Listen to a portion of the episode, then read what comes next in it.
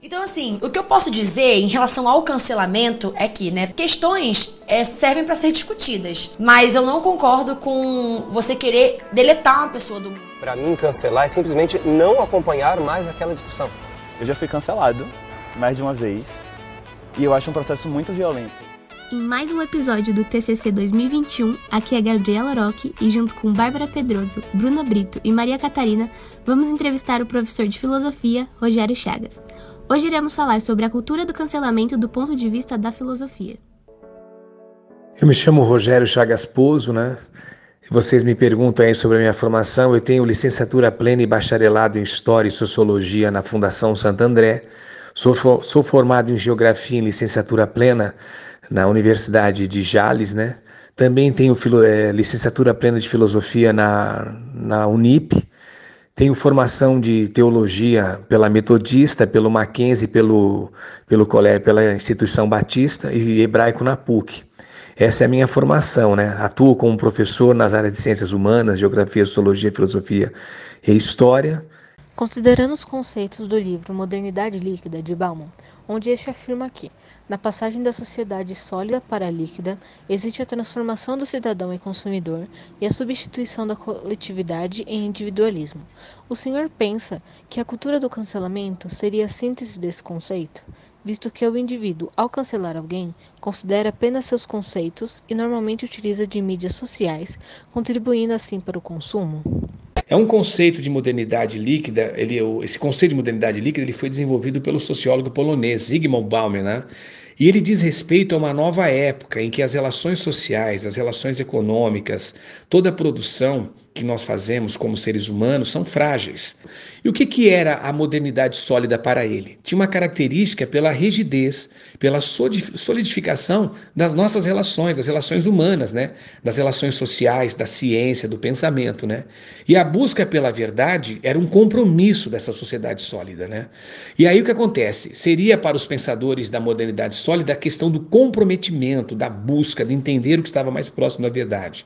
E as relações sociais e familiares eram, eram mais duradouras e mais rígidas para o Bauman, na, na modernidade sólida, tá?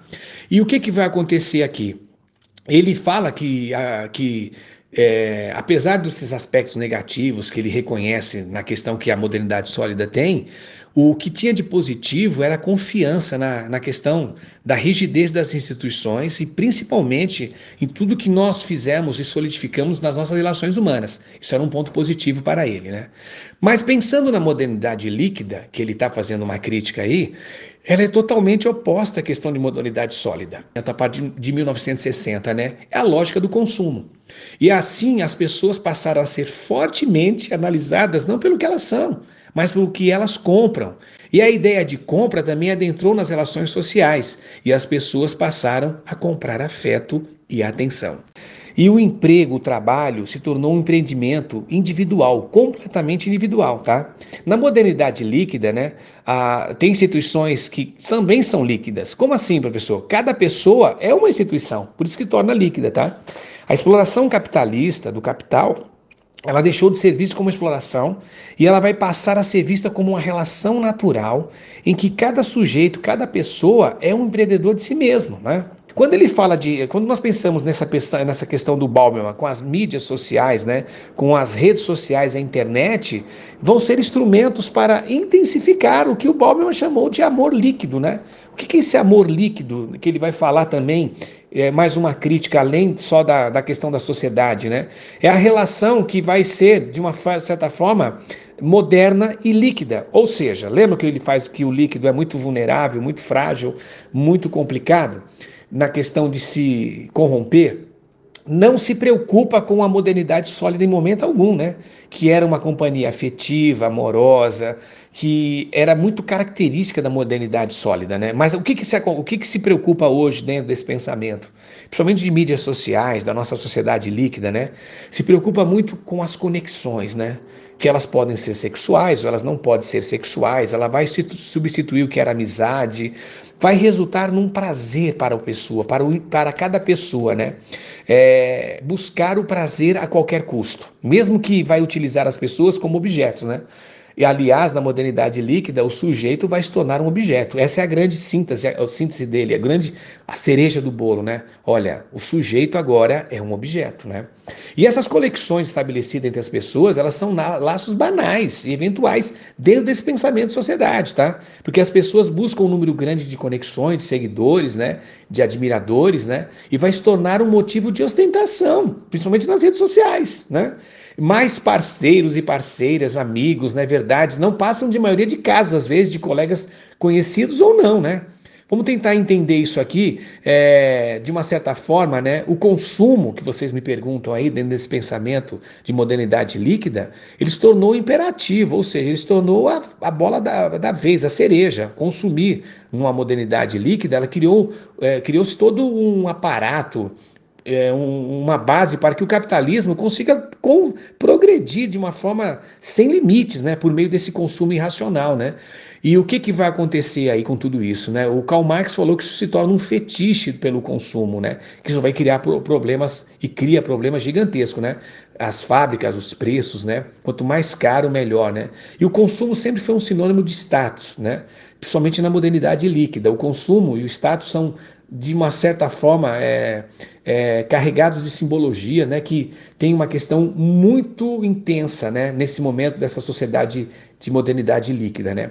E o sujeito é o objeto, o objeto do capitalismo, ele vai se tornar cada vez mais é, pelo aquilo que ele consome, por aquilo que ele tem, né? É uma questão dessa lógica, dessa modernidade líquida, e não é o sujeito que é, que existe, mas o sujeito que é aquilo que ele consome. Diante disso que nós estamos falando, vocês me fazem aí uma pergunta, né? Se a cultura do cancelamento seria a síntese desse conceito. Não, eu não vejo como a síntese, eu vejo como parte do processo. Porque o processo ele começou lá atrás, diante da falta de educação, de investimento em ciência, investir nas pessoas, né? O capitalismo a qualquer preço, a pessoa ser valorizada pelo que ela é, é complicada, né? Pelo aquilo que ela possui, independente do que ela aparenta ser lá dentro. É muito complicado, né? Um criminoso que mora numa mansão, que tem um carro importado, que tem uma conta recheada aí, ele encontra às vezes respaldo na sociedade porque ele é o cara, né? E isso é muito complicado nessas relações porque ele faz a sua fortuna, independente se as pessoas estão morrendo pelas drogas que ele vende, se morrem pelo tiroteio do traficante, pelo confronto com a polícia de bala perdida, e ele constrói todo um status, né? Isso vale também para a pessoa que não é criminosa, que tenta se de uma certa forma cada vez mais mais fazer com que a pessoa seja ali de uma certa maneira reconhecida pelo que tem. E aí vocês ainda continuam me perguntando aqui, cancelar alguém considera apenas seus conceitos e normalmente utiliza de mídias sociais contribuindo para o consumo, né? Eu acredito que sim, né? Todo esse pensamento dessa questão, principalmente do capitalismo, desse, dessa sociedade líquida que o Bobman falou, contribuiu, sim. Isso é tudo resultado. Tudo que nós temos como escolha e que praticamos tem uma consequência. E essa consequência, ela é fruto principalmente dessa falta de, de afetividade, de empatia, né? Do, do, do, fruto do individualismo, do egoísmo, né? Que são muito presentes e andam lado a lado. O egoísmo e o individualismo eu tenho muito medo, né? E hoje nós precisamos entender que a nossa vida coletiva é que deu certo e que vai a cada vez mais fazer com que chegamos longe, né?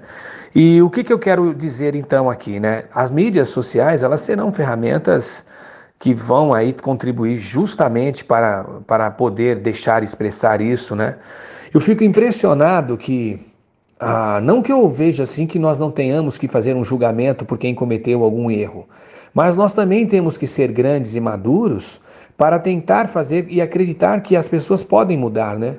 E eu acredito que o ser humano, por mais corrompido que ele possa ser, existe lá o arrependimento, por mais difícil às vezes de entender uma situação, né? Então, assim, é... não, é cada caso tem que ser estudado. ok, desculpe. Mas eu acredito muito na coletividade, eu acredito muito no, nas pessoas separar individualismo de individualidade, né? Nós precisamos separar isso, né? A questão deixar bem claro, já estudamos isso em sala de aula, né? A minha individualidade, ela pode contribuir na ciência, na escola, como professor, como um dentista, uma, um médico, né? Eu acho que são coisas distintas que vai fazer com que a coletividade seja mais profunda. Pessoas agora estão aí pensando na vacina, tudo, e tem pessoas estudando seriamente, estão contribuindo para a nossa cura, a nossa vida voltar ao normal. Isso é o que vale, né? O individualismo eu tenho muito medo, tá bom? O cancelamento, ele tem essa fragilidade na questão do seu resultado e as pessoas jogarem as pessoas para debaixo do tapete, né? É, ele precisa ser refletido. Considerando o livro Vigiar e Punir, Nascimento da Prisão, de Foucault, que retrata sobre a forma como o indivíduo é constantemente vigiado, o senhor acredita que o cenário nas redes sociais se encontra assim, principalmente a cultura do cancelamento, onde os indivíduos têm medo de serem cancelados? Vamos explicar o Foucault e o seu livro para tentar, com de uma forma assim objetiva, explicar as, as outras duas questões que vocês me indagam aqui, tá bom? Então vamos lá, tentando entender essa obra do Foucault aqui, pessoal, ela está longe de ser um romance, né? É um livro que ele escreveu aí, principalmente retratando o ano de 1757, de casos que aconteciam ali nas ruas do centro de Paris, né? E são é, relatos de coisas terríveis, cenas ali estarrecedoras que vira qualquer estômago aqui de qualquer pessoa lendo a carnificina, os casos de, de assustadores aqui de punição, né? Então, o que, que nós temos que entender aqui? Que o Foucault, autor da obra, ele está aqui tentando não reproduzir os atos da execução por pura curiosidade, ou seja, o que, o que aconteceu ali, né? Mas o que, que eu tenho que entender quando eu estou tentando aí compreender a obra do Foucault nessa questão do relato de, do século XVIII, é, principalmente, né? A resposta que Vigiar e Punir dá a essa pergunta pode-se dizer que ela depende de todas as principais transformações que a sociedade francesa passou entre o século XVII ao XIX, tá? É isso que o Foucault está aqui querendo trazer, né?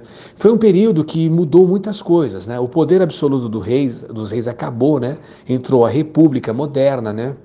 Ocorreu também em outros lugares do planeta, essas mudanças da sociedade que o Foucault está tentando trazer, que vivíamos ali num sistema de regime onde o rei governava soberanamente, e aí nós temos a república que foi mudando a partir, a partir da Revolução Francesa. Mas vamos tentar entender por que, que ele retrata todas essas mudanças, principalmente na questão de vigiar e punir, né? de condenar alguém. Né? É, entendendo isso, o poder do governo para controlar a vida dos cidadãos não necessariamente ficou menor apesar das mudanças, tá? Da forma que mudou, argumenta o Foucault, né? O nascimento da prisão, né? É, é, é uma coisa que nós temos que entender como é que aconteceu essa questão agora de não matar mais as pessoas em praça pública por aquilo que elas faziam, que eram vigiadas e eram condenadas, né? Como é que aconteceu essa metamorfose, essa mudança toda? Então, a obra Vigiar e Punir vai abordar o problema da institu institu institucionalização né, do poder. Como assim? É, de forma muito nova, o que vai deixar marcas profundas e principalmente voltadas aí nas questões históricas e sociológicas, né, que vão se seguir depois a esse problema aí dessa, de retratar essa mudança que essa obra do livro vem trazer, tá? Então o livro ele traz uma compreensão de que o poder não é só de uma força exercida verticalmente, de cima para baixo, mas ela é, é ela atravessa, né? Ela é uma construção da questão de espaço das relações no interior das sociedades, né? Olha o que nós estamos tentando entender aqui da obra do livro da questão de vigiar e punir na, na obra do Foucault, que foi abordada aqui no tema que vocês me propuseram, tá? Para Foucault, a punição dos criminosos vai se transformar em grande parte porque o jeito de exercer o poder também mudou. É isso que eu quero trabalhar com vocês aqui para chegar nas perguntas que vocês me fizeram, né? E nos séculos em que a execução pública ela era ali uma questão é, por suplício, por regra, pode-se dizer que o destino dado aos criminosos era a manifestação de vingança física do rei sobre os seus súditos, né? O Foucault tenta mostrar isso, porque numa monarquia absoluta, como era o caso da França, antes da Revolução Francesa de 1789, o rei tinha tamanho controle sobre a legislação que é, estava sobre ali sobre sobre todos, sobre a questão das leis, né? E os crimes, portanto, eles eram uma afronta pessoal contra o rei, né? E assim, em vez de apenas impedir que o criminoso voltasse a cometer um delito, as sentenças que hoje consideramos bárbaras, né, deixavam claro como seriam terríveis a vingança de um rei contra quem fizesse tal coisa, tá? E as execuções se transformavam num grande teatro. Eu estou falando aqui da obra do Foucault. O que, que ele vai fazer aqui, né? A execução, a condenação na época dos reis era um teatro, né? O condenado, o criminoso, tinha que caminhar pelas cidades, apregoando o que ele tinha feito em voz alta, fazendo uma confissão pública diante de certa da, do pessoal da igreja, né? E não era incomum que matasse o sujeito no mesmo local e com as mesmas armas do seu crime, tá? E é claro que esperava-se que o povo estivesse presente para ali ver essa punição física. Então nós estamos falando aqui de uma sociedade que o Foucault está tratando, né, do século XVIII na França, dos casos em Paris, onde um rei governava absolutamente sozinho, era a própria lei, e ele fazia dessa questão de vigiar e a punição, como é que ela era retratada no livro do Foucault aqui, tá? Só que o que, que nós temos que entender aqui, pessoal? Para Foucault, todo castigo muito violento e arbitrário vai se tornar um sistema penal instável, é, imprevisível né? e pouco eficiente toda aquela violência que era causada por aquele monitoramento, por aquela condenação, era uma coisa muito complicada para o sistema penal, principalmente para a questão da instabilidade da sociedade e era muito pouco eficiente, segundo Foucault na sua obra do livro aqui, né? E conforme a sociedade francesa foi assumindo características cada vez mais ligadas à produção industrial, à revolução industrial, né, ao comércio, às grandes transações financeiras que vão acontecer na virada do século XVIII para o XIX, a ineficiência ficou cada vez mais difícil de tolerar, né? Inclusive na hora de punir criminosos, tá? Por que, que nós estamos falando tudo isso? Nós vamos cair hoje no século XX na questão de punir através principalmente das redes sociais, né? E aí está falando que a própria ideia de humanidade, né, é, como limite de aplicação do poder entre o, a questão do suplício aí do século XVII, da reforma penal do século XVIII que a França vai passar, é, se torna uma questão de mudança, né? Fala aqui como punir mais eficazmente sem recorrer à dor física e aos meios para intensificá-la. Vocês veem aí que a punição ela está tendo uma mudança para nós chegarmos hoje na rede social. Ela não é uma punição mais física, mas é uma punição que está acontecendo dentro de transformações numa sociedade que está evoluindo, que está cada vez mais sendo economicamente ativa, industrializada, né? o comércio muito forte. E você vê que a punição agora não vem mais pela questão do castigo físico, né? O objetivo dessas, dessas transformações aí, do castigo, da, da punição, é, é uma coisa que nós estamos tratando aqui para entender mais, né? E falando mais aqui do Foucault, vamos tentar entender aqui, pessoal, que o Foucault, né? Ele vai falar muito que do século XIX nessa obra que vocês me citaram, principalmente da punição, né? Que ela passa a integrar um sistema de controle social mais amplo o que Foucault chama de disciplina, né? uma série de mecanismos que vai visar separar o indivíduo dos outros e de si mesmo, ou seja, é, dos que são loucos, dos que são normais, dos que não são anormais, dos que são doentes, né? O cidadão que é delinquente, o que não é delinquente, né? E aí nós temos uma, moda, uma maneira de modificar a questão da, da punição o deslocamento da problematização, né? E a questão de colocar aqui a existir menos punições e mais vigilância, né? Nessa sociedade, do livro que o Foucault está falando aí, tá? Porque para Foucault a disciplina também se manifesta nas escolas, nas indústrias, nas forças armadas modernas, né? Justamente como uma maneira de exercer o poder para produzir um sujeito capaz de funcionar como engrenagem numa sociedade, principalmente as pessoas, né? Na questão de será controlada de forma muito mais é, estritas e, e do que antes, ou seja, o controle cada vez mais será maior mas as mudanças também serão transformadas na questão de punir através desse controle, tá? Por isso nós estamos falando dessa obra do Foucault, né? Ele fala na obra que o Estado tenta transmitir a imagem de que esse poder exercido sobre os indivíduos ele é um poder que é do bem, benevolente. Olha que coisa impressionante, né? Não, eu estou falando que aquela maneira de pensar que o Foucault está apresentando aqui, algo que vai pretender apenas corrigir e reformar as pessoas, né? Nunca apenas só puni-la, né? Isso, porém, vai, vai revelar o quê? Uma questão de intolerância que vai crescer cada vez mais a qualquer tipo de desvio de norma, de comportamento. Vocês vão entender depois quando nós falarmos de redes sociais sobre isso, né? É o que Foucault vem mostrando através do livro, essa transformação, essa coisa que vai acontecendo na sociedade, da maneira de vigiar e punir, né? Ou seja, é, nós temos que entender que Foucault não, ele não, ele não elimina a necessidade de, de, falar sobre os crimes, de criar as leis e construir prisões, né? Mas ele continua sendo aqui o que, que nós queremos entender do Foucault, né?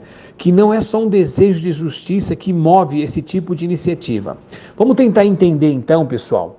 É, trazendo essas questões que vocês me falaram, que eu acabei aqui de explanar algo sobre o livro do Foucault, né? Se eu acredito que o cenário das redes sociais se encontram assim. Com certeza. É, porque a sociedade ela vai se modernizando, ela vai se transformando, né? Respondendo aí a pergunta que o cenário das redes sociais se encontram assim diante da obra do Foucault, eu acredito que completamente, porque aonde há uma sociedade que vai evoluindo, e agora nós estamos na revolução 4.0, a revolução que é da inteligência artificial, que é das redes sociais, vai vir o 5G aí, que é a internet das coisas, né? E que nós temos um monitoramento hoje gigantesco, tudo que nós fazemos, nós postamos, tudo que pensamos, as pessoas estão nos vigiando, estão ali nos olhando, né? Diante dessa modernidade, eu acredito que uma das grandes ferramentas de vigia, de vigia vigilância, né, por questões de, da, da, do governo, das instituições, dos nossos empregadores, né, dos nossos familiares, nossos amigos, da população em geral do mundo, nós estamos expostos a tudo que fazemos e postamos nas redes sociais. E isso tem sim um peso de vigilância, tem um peso, um peso gigantesco.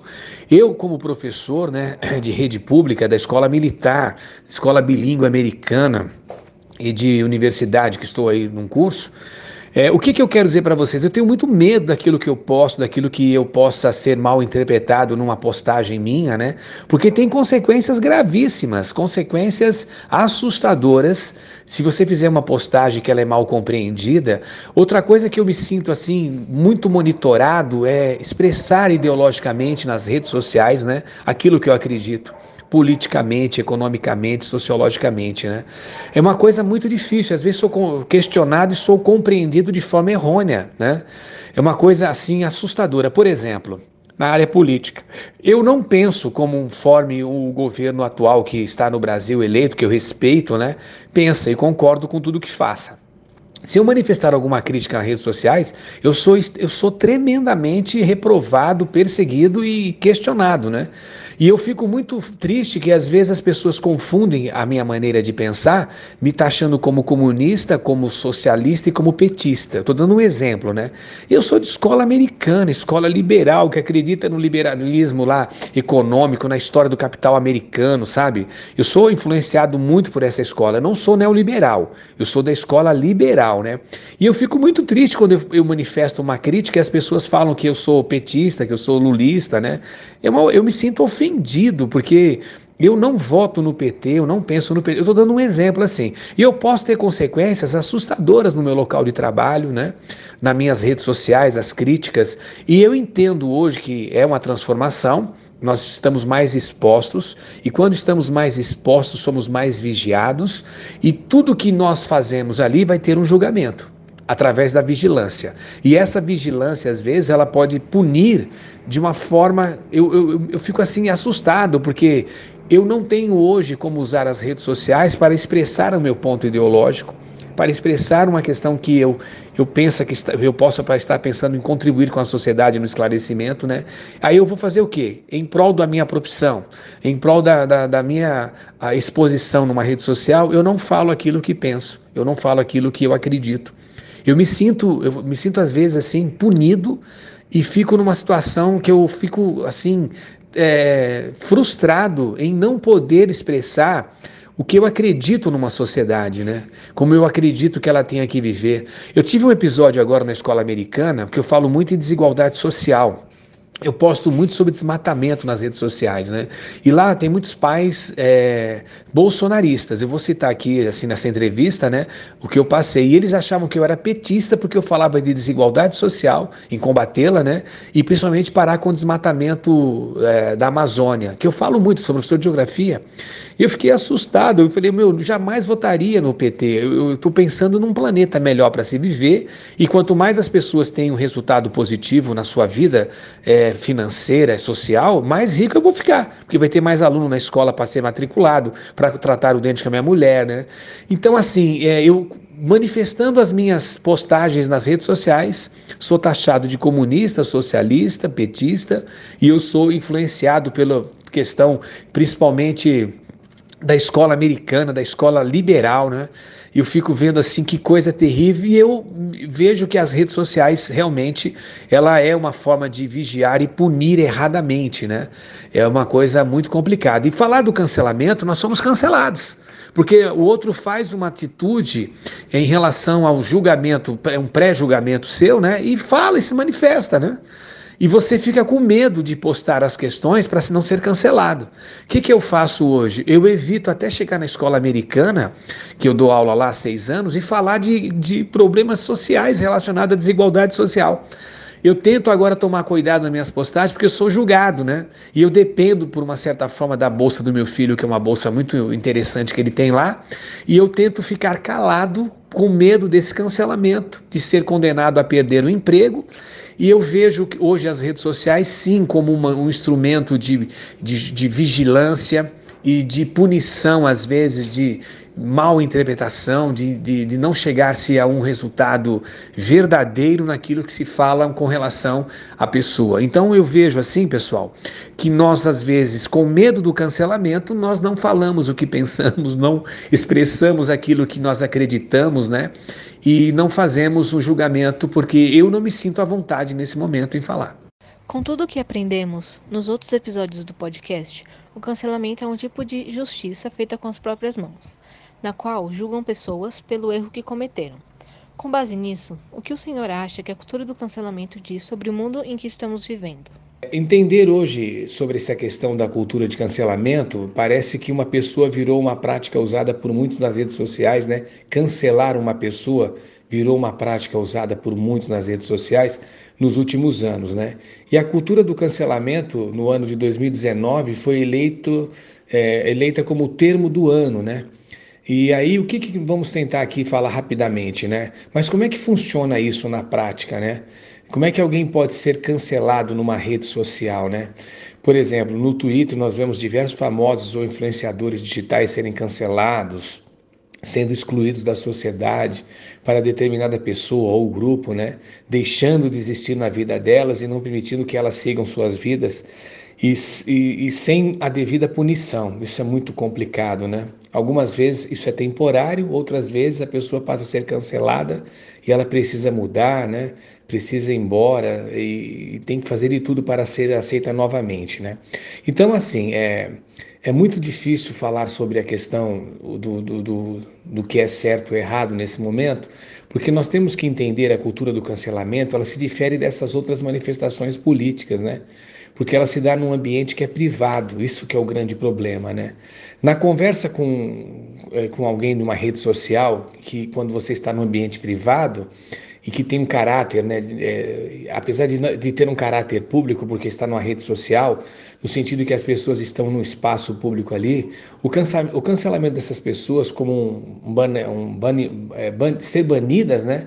Elas se dão no sentido de, de, de, uma conta, um serviço, de uma funcionalidade, né? muito mais no ambiente privado do que está se mobilizando nessa questão da conta. Né? Então, assim, é, entender isso, é, separando o que é público do privado, primeiramente, né? nós temos que entender aqui, por exemplo, é, até que ponto a maneira do outro pensar no setor privado prevalece sobre toda a sociedade, né? Até que ponto isso, de forma geral, pode estar ali é, no sentido legal dessa, dessa coisa, né? Então, a existência dessa cultura na sociedade, de forma geral, é, tem deixado de lado o, o, fato de que cada país, cada situação, cada região, cada cultura tem uma maneira de se regularizar, de se pensar, né? de, de se organizar ali. E às vezes, assim, é, o debate na questão do meio privado, assim, Será que consegue se sustentar pensando no âmbito geral da vida, né, da sociedade? Me parece assim que essa questão tem que ser um pouco debatida, né? Então, outra coisa que eu quero que a gente possa aqui é, tentar dar uma, uma questão de uma continuidade a isso, que vocês me perguntaram assim, o cancelamento é um tipo de justiça feita com as próprias mãos. Eu acredito que quando se fala nesse setor privado, nesse setor dessa questão desse ambiente a qual ocorre isso, eu acredito que sim, né? Ah, nós temos ainda muito a ser feito em relação a essa nova cultura do cancelamento, né? Que nós precisamos criar regras de forma coletiva, isso é uma coisa que precisa ser debatido, né? A sensação de que não existe uma regra para todo mundo, né? E quem, que, é, e quem é, ou quem fala mais alto é, sai ganhando, dificultando as convivências social, né? E de certa forma a cultura do cancelamento ela pode estar em um ambiente público ela traz oportunidades às pessoas entenderem as questões graves relacionadas ao racismo, por exemplo, né? entre outros preconceitos, que nunca foi debatido ali. Mas eu tenho que tomar cuidado quando se trata desse grupo, se trata desse ambiente a qual o cancelamento ela está ali a, a, acontecendo, né? sendo julgada as pessoas. Né? Então, eu, eu acho que nós temos que trabalhar muito ainda para que isso possa ser, de uma certa forma, mais aprofundado e debater isso em redes é, que possam, de uma certa forma, aí, contribuir né, numa discussão na sociedade e tentando cada vez mais entender essa questão de uma forma coletiva. Eu tenho muito medo quando isso acontece de forma muito exclusiva num ambiente, tá? Então eu acredito sim que às vezes tem esse âmbito aí de, de, de, de, desse contexto, né? De parecer que é feito com as próprias mãos porque não agradou determinado grupo, esse tipo de justiça. Sócrates acreditava que a reflexão e a meditação eram as maiores fontes de sabedoria, dizendo: Conhece-te a ti mesmo e conhecerás o universo. O Senhor acredita que hoje, por contemplarmos a visão de padrão perfeito do outro, Esquecemos e eliminamos a nós mesmos, e por consequência deste padrão, excluímos qualquer forma de manifestação ou aparência diferente da perfeição. Isso se reflete em nós mesmos, pois não nos conhecemos e não procuramos nos autoconhecer. Por isso, julgamos o outro melhor e praticamos o cancelamento? É, normalmente atribuída ao filósofo grego Sócrates a frase conheça-te a ti mesmo, é na verdade a inscrição que se via na entrada do oráculo de Delfos é, neste local, tá? Dedicado a Apolo, na mitologia grega, o deus da luz e do sol, da verdade, da profecia, buscava-se o conhecimento do presente e do futuro por intermédio de, é, de sacerdotisas, né? relacionado a essa fase que vocês me afirmam aqui dos, do, dos Sócrates. Nós estamos aqui tentando dizer de onde vem essa, esse conheça-te a ti mesmo, né? E conhecerás o universo. Na filosofia socrática, o conheça-te a ti mesmo se tornou uma espécie de referência na busca não só do autoconhecimento, mas do conhecimento do mundo, da verdade, e para o pensador grego Sócrates, conhecer-se é o ponto de partida para uma vida equilibrada e, por consequência, mais autêntica e feliz. Eu acho que aqui já dá toda uma, uma questão muito bem clara do que, que nós vamos tentar aqui falar. Né? O grande segredo para um equilíbrio, para uma questão de uma vida feliz, para uma questão de ter ali um ponto de partida eu acho que uma vida mais autêntica é esse fato de conhecer-se é conhecer a si mesmo, né? É o, é o que ele dá aqui a entender para nós. Então, assim, eu acredito que nós evoluímos muito, nós chegamos no universo, entendemos agora como chegar em Marte, mandamos sondas, o descobrimento, o conhecimento evoluiu muito, né? Mas quando se fala de si próprio, em conhecer o ser humano, é se desprender das questões materiais, né? Esse foi o grande propósito de Sócrates. Ele, após a, a chegar a um ponto máximo de conhecimento, ele ali se desprendeu da vida material. Ele vivia pelas ruas de Atenas como andarilho, né? E ele consegue viver desprendido do mundo material para melhor se conhecer e tentando chegar mais próximo do que é a verdade, né? Vamos tentar entender isso aí. Então, assim, eu vejo hoje, pessoal, falar de padrões de perfeição, né, correlacionado ao outro, né, e eu através do outro, daquilo que ele pensa com relação a mim, eu querer fazer com que eu possa ser excluído no sentido de eliminando quem sou em prol daquilo que dizem que é o perfeito e o correto, eu vejo isso como uma problemática gigantesca, né? Porque o meu segredo de felicidade, o meu segredo de sucesso, de ter uma vida mais autêntica e, e mais equilibrada, está nesse fato de eu conhecer-me a mim mesmo, né? E o conhecer-me a mim mesmo é uma coisa muito profunda e parte do, do, parte do princípio de desprender-se, né? De viver uma vida desprendida das coisas materiais, a princípio, né? Então, assim, diante do que vocês me indagam, eu vejo com, um olhar assim um pouco crítico essa questão, né? Principalmente relacionada à prática do cancelamento, mais uma vez o tema sendo debatido aqui, que eu acredito que quanto menos nos conhecemos, mais vamos errar mais vamos fazer a coisa da forma que não deve ser para a perfeição, para a questão de uma vida equilibrada, para uma questão de uma vida feliz. Né? E aí eu, eu fico assim pensando é, que nós evoluímos muito, fizemos coisas, descobertas fantásticas, e a coisa mais impressionante que existe no tempo breve de vida que nós temos é nos conhecer a, a nós mesmos. Né? E quando nós fazemos isso, é, do que me importa o julgamento do outro? Do que me importa o que o outro pensa com relação a mim? Dependendo de onde vem a crítica, se torna um elogio. Eu penso assim. Às vezes a minha forma de vencer o que o outro fala contra mim, daquilo que ele quer pensar e julgar e levar, da onde vem eu faço uma reflexão e falo assim, para, isso aqui para mim é um elogio vindo dessa pessoa, dessa fonte, né? Eu acredito que o erro todo é não se conhecer a si mesmo, né? Quando se conhece a si mesmo, eu acredito que é difícil quando o espelho nos revela, né? Uma certa vez eu trabalhava com um pessoal que eu pisei na bola. E eu cresci a partir daquela reflexão que aquelas pessoas falaram para mim o que viam em mim e o que pensavam sobre mim. Eu fiquei meio assim chocado, né? Que é difícil ver o outro falar aquilo que você não gosta. E eu, eu tive ali a oportunidade de crescer diante daquela situação de analisar como as pessoas me viam, né? E fazer um julgamento e dar a minha volta e mudar e não fazer mais isso, né? Então eu acredito que nós precisamos ter o equilíbrio, nós precisamos viver de uma forma é, muito mais justa com nós mesmos, né? E quando vocês me falam aqui, ó, pois não nos conhecemos e não nos procuramos no, no, nos autoconhecer, por isso julgamos o outro melhor e praticamos o cancelamento? Eu acredito que sim. Quando nós não nos conhecemos, né, nós julgamos o outro como uma referência, como a, a, nós sempre vamos precisar disso, né? E quanto menos eu me conheço, mais eu preciso desse apoio, né? E, e, eu vou ter facilidade aqui, como você falou, às vezes, de praticar o cancelamento, fazer um julgamento, né? E quanto mais eu me conheço, quanto mais eu me aprofundo, né? É, eu vou saber que eu nada sei, né? Eu só sei que nada sei.